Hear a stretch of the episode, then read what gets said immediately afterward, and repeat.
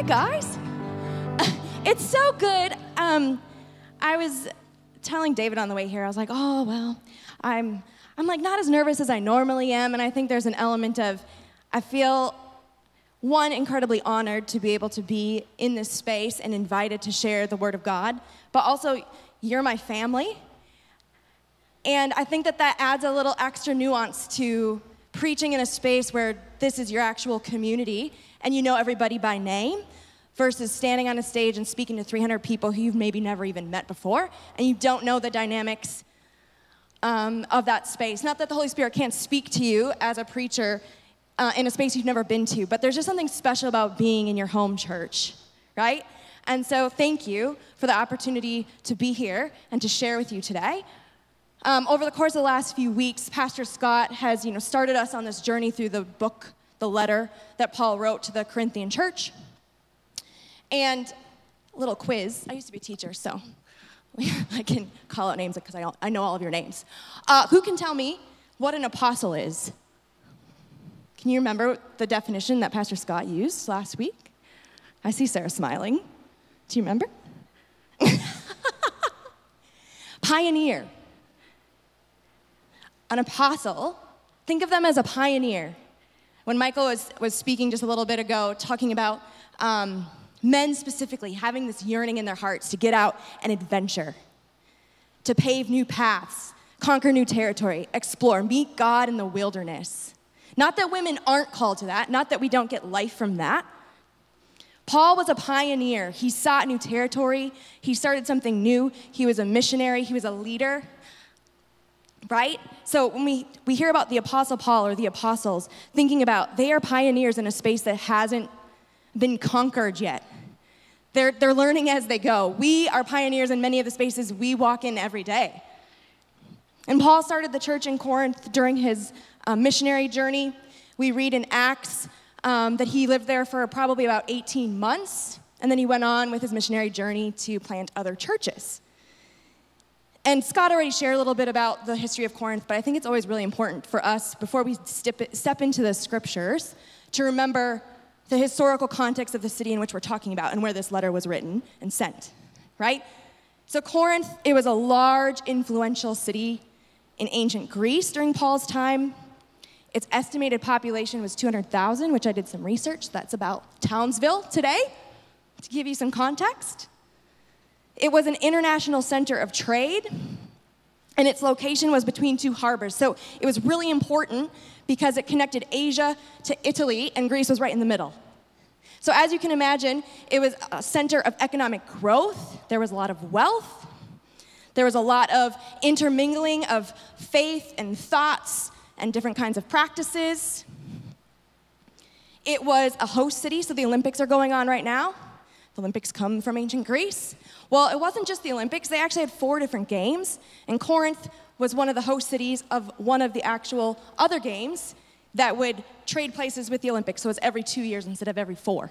And so, because of that, there was a huge culture of athletics, it was a tourist destination, lots of people milling about and interacting with each other. And on top of that, it had um, this massive temple to the goddess of Aphrodite, which, if you remember your Greek mythology, mythology. She's the goddess of love, lust, and beauty.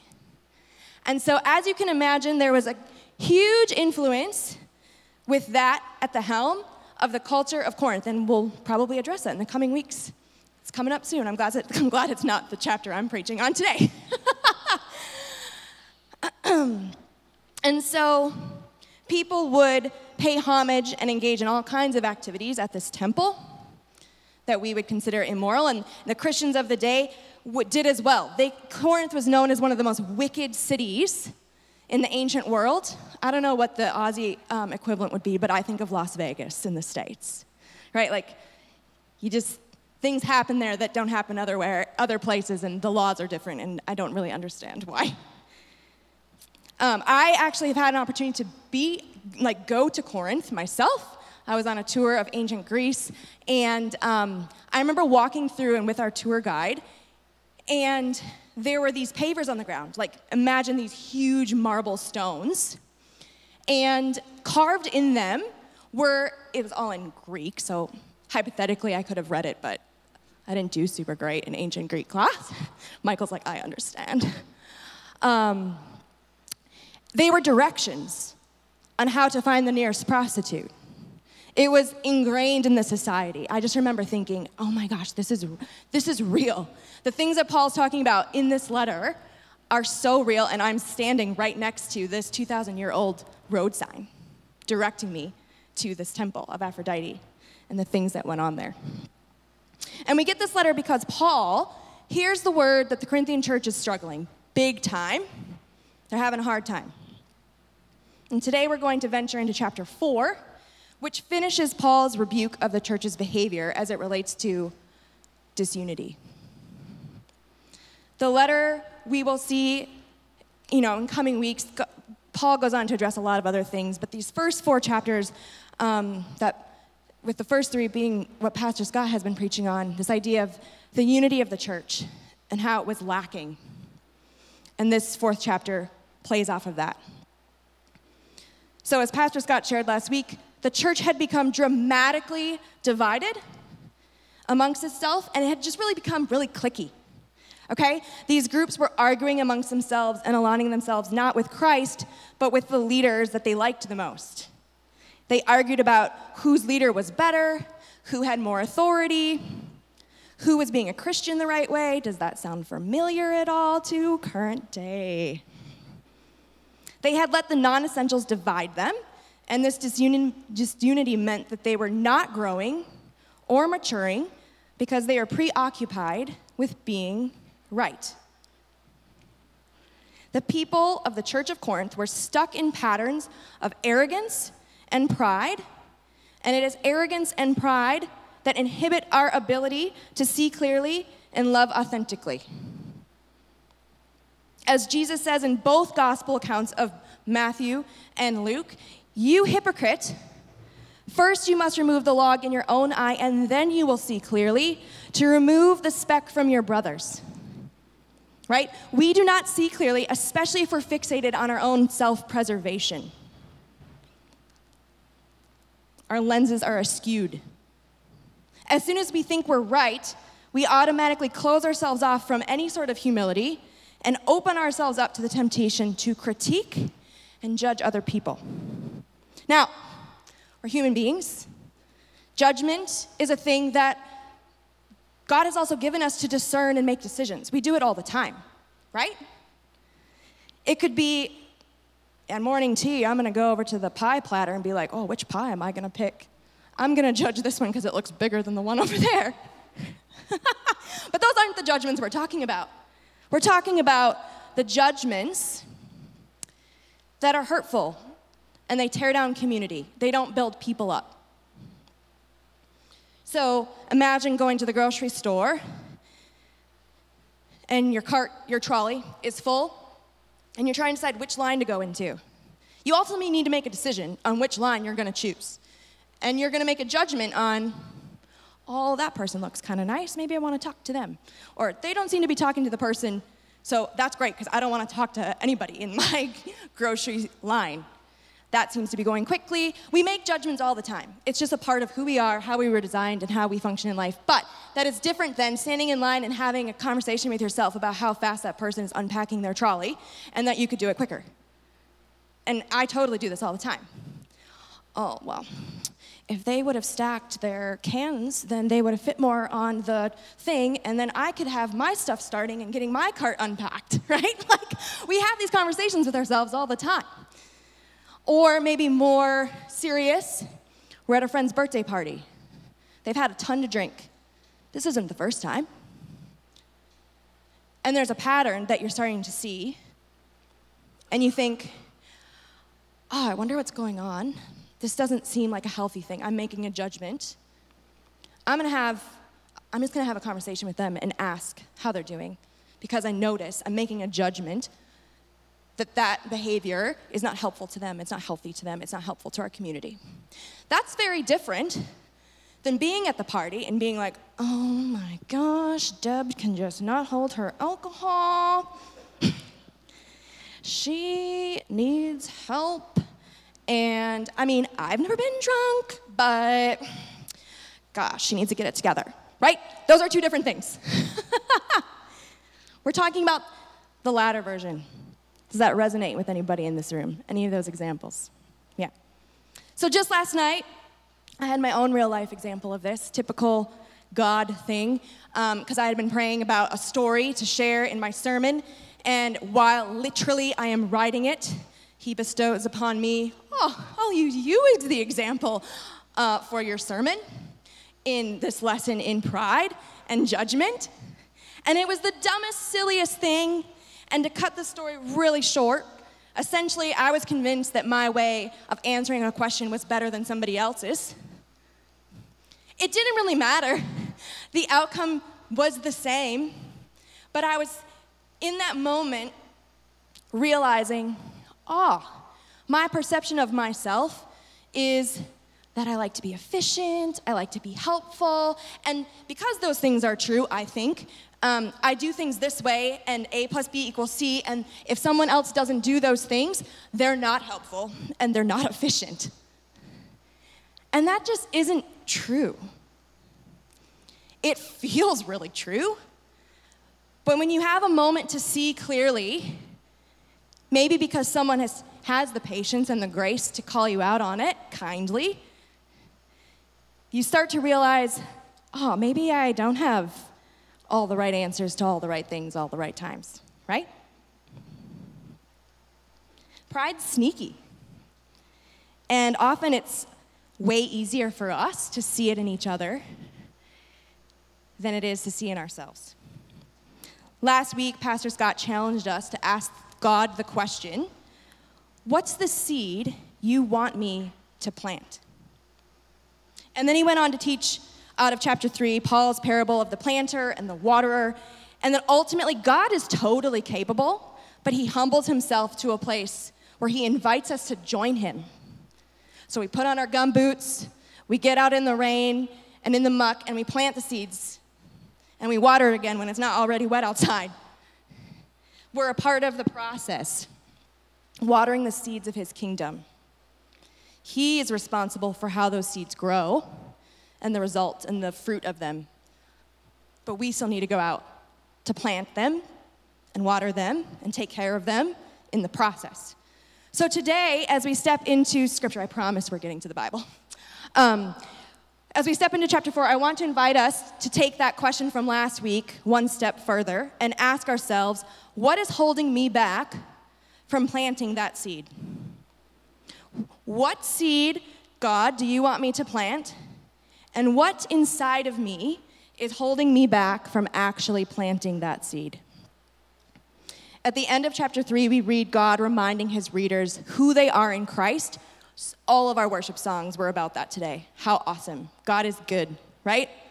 And that in Christ, we already have everything our factions, our popularity, our money, all of the things that divide us is keeping us from working together as a united church front. Instead of planting and watering seeds, we're stuck in the process of debating on who might be better at doing it instead of actually doing it. For Paul, this literally meant, and soon we're going to read, that many judged his ministry's success and his authority from God based on his looks, his money, and his number of followers. In a city like Corinth, where wealth was prevalent, some in the church were starting to attribute authority and blessing from God based on their wealth and their power and their popularity. Not unlike what we see today, right? We fall into these traps as well. We can too easily judge other churches, other preachers, other people at the birthday party, whatever, without really knowing the full story and taking a look at ourselves. So let's see what Paul has to say in chapter 4. And we're reading the whole thing, so get ready. Open up to 1 Corinthians chapter 4, verses 1 through 21. Paul says, This then is how you ought to regard us as servants of Christ, so he's talking about the, the apostles, him, Apollos, Peter. He's arguing against what he has heard the Corinthians have been saying, making them celebrities and causing all this division. Now, it is required that those who have been given a trust must prove faithful. I care very little, little if I am judged by you or any human court. Indeed, I do not even judge myself. My conscience is clear, but that does not make me innocent. It is the Lord who judges me. Therefore, judge nothing before the appointed time.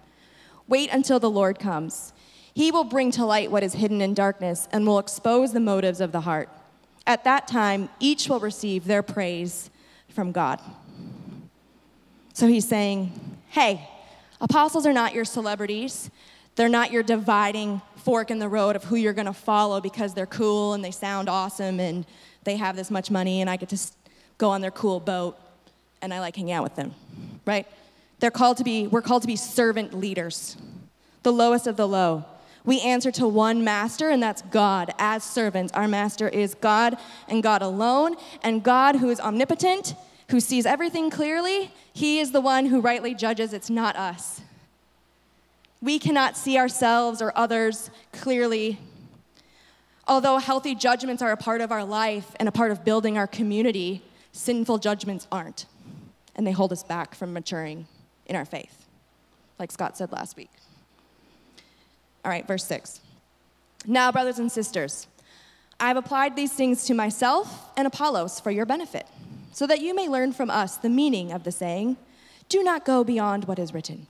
Then you will be puffed up in being a follower of one of us over against the other.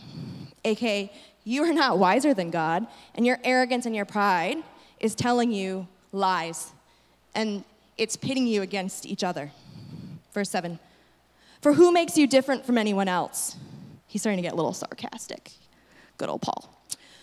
What do you have, to, what do you have that you did not receive? And if you did receive it, why do you boast as though you did not? AKA, everything's God's, so why do you think you're better than other people? That's not our reality as Christians. Verse 8 Already you have all that you want. Already you have become rich. You have begun to reign, and that without us. How I wish that you really had begun to reign so that we also might reign with you. For it seems to me that God has put us apostles on display at the end of the procession, like those condemned to die in the arena. We have been made a spectacle to the whole universe, to angels as well as human beings. What I think is really cool about that chunk of scripture is that Paul's using imagery that have, would have elicited a lot of thoughts for the Corinthians because they lived in the time of the gladiators. They lived in the time of kings would parade through their city and their prisoners of war would literally be in chains at the end of their processional. Think like Jabba the Hutt, where they like bring the people in and then they drop them in the grate and then they watch them die fighting animals. That is what happened. Maybe George Lucas used ancient Greece I'm not really sure, as an inspiration. He is essentially making the point that the, the Corinthians see themselves as kings. They know it all. And the real servants, the apostles, Paul is arguing, are being put on display and chastised. Prisoners led to the local arena. So now he gets real sarcastic. We are fools for Christ, but you are so wise in Christ. We are weak, but you are strong. You are honored, and we are dishonored. To this very hour, we go hungry and thirsty. We are in rags. We are brutally treated. We are homeless. We work hard with our hands. When we are cursed, we bless. When we are persecuted, we endure it. When we are slandered, we answer kindly. We have become the scum of the earth, the garbage of the world, right up to this moment. To follow Christ is to become the lowest of the low. And the Corinthian church had flipped that on its head, and we're honoring those of the highest of high. Paul is challenging the spiritual elitists in this group and instead of planting and watering seeds, they were sitting around in their ivory towers making comments about the people in the trenches doing the work of ministry. That doesn't happen at all today, does it? Last two paragraphs. Verse 14. I am writing this not to shame you, but to warn you as my dear children. Even if you had 10,000 guardians in Christ, you do not have many fathers, for in Christ Jesus I became your father through the gospel. Therefore, I urge you to imitate me. For this reason, I have sent you Timothy, my son, whom I love, who is faithful in the Lord. He will remind you of my way of life in Christ Jesus, which agrees with what I teach everywhere in every church. Some of you have become arrogant, as if I were not coming to you, but I will come to you very soon, if the Lord's willing. And then I will find out not only how these arrogant people are talking, but what power they have. For the kingdom of God is not a matter of talk but of power. What do you prefer? Shall I come to you with a rod of discipline, or shall I come in love and with a gentle spirit? Dad's mad. Like, that's what I read. I would not have been the, I would have not enjoyed being the first person to read this letter and then say it to the church.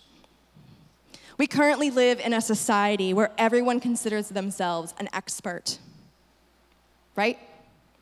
If you can Google it, you know everything about it. We don't like to be told what to do or how to do things, and we're really good at making quick assumptions about people we don't actually know.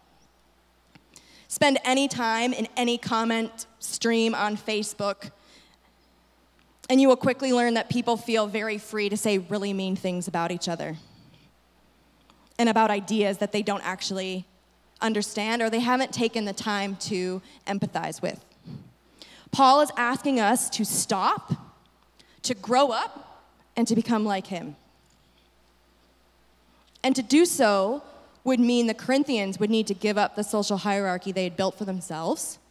No longer were apostles of Christ to be venerated as celebrities who they then aligned themselves with and felt really cool, but to be servant leaders, committed only to the opinion of God alone, committed and dedicated to planting and watering seeds in the muck and the mess of what is the trenches of life with the people that need it. What seed is God asking you to plant, and what is holding you back from planting it? I once heard a story about a young couple who moved into this new neighborhood. And during breakfast one day, they looked out their window and there was their neighbor. And she was hanging um, clothes on the line. And the wife goes to her husband, Oh, someone needs to teach that woman how to clean her laundry because it doesn't look very clean. They have breakfast. He doesn't really say anything. A couple days later, they witness the same thing. The neighbor's going out to hang her clothes on the line. Again, the wife comments, maybe it's the soap she's using. She, someone needs to teach her that she needs to use this kind of soap because her clothes are not clean. This continues for months to a day where all of a sudden the wife looks out the window and she turns to her husband and she goes, Oh my gosh, their laundry is clean.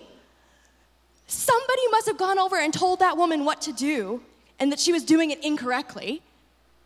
And her husband, who hadn't really said anything any of these times, looked at her and said, I got up early and cleaned our window.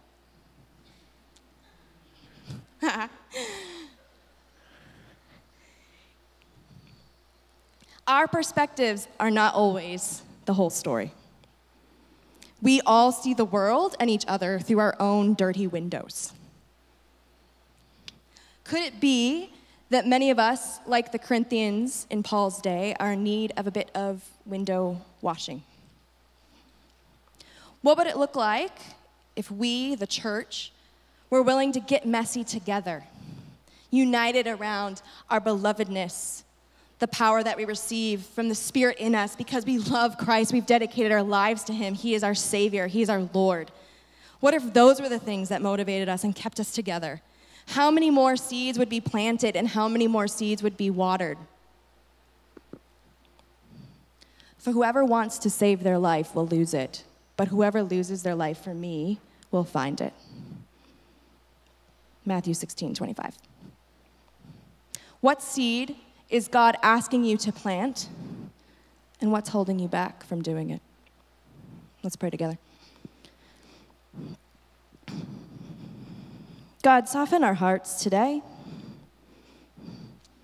Help us to see the areas of our lives where we are bolstering ourselves up with the things of this world, whether it's our prestige, our titles at work, the amount of money we make, how much volunteering we do at church versus the other people, the number of friends that we have, our political ideas, whether or not we've been vaccinated, all of the things, and there are many, that are dividing us, our church especially, from actually being your hands and feet, partnering with you to make wrong things right in our kingdom.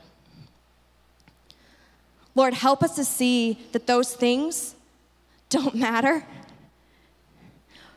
that you've already made us clean. Lord, flush out the things, flush out the arrogance and the pride that can be so sneaky and we don't even realize is an issue, but ultimately is holding us back from seeing our situations and our brothers and our sisters clearly. But ultimately, have those, have those revelations bring us closer to you and rest in the fact that we are loved. And even though we're not perfect, that we don't need to self preserve, we don't need to prove ourselves because you've already chosen us. You've already called us, you're already for us.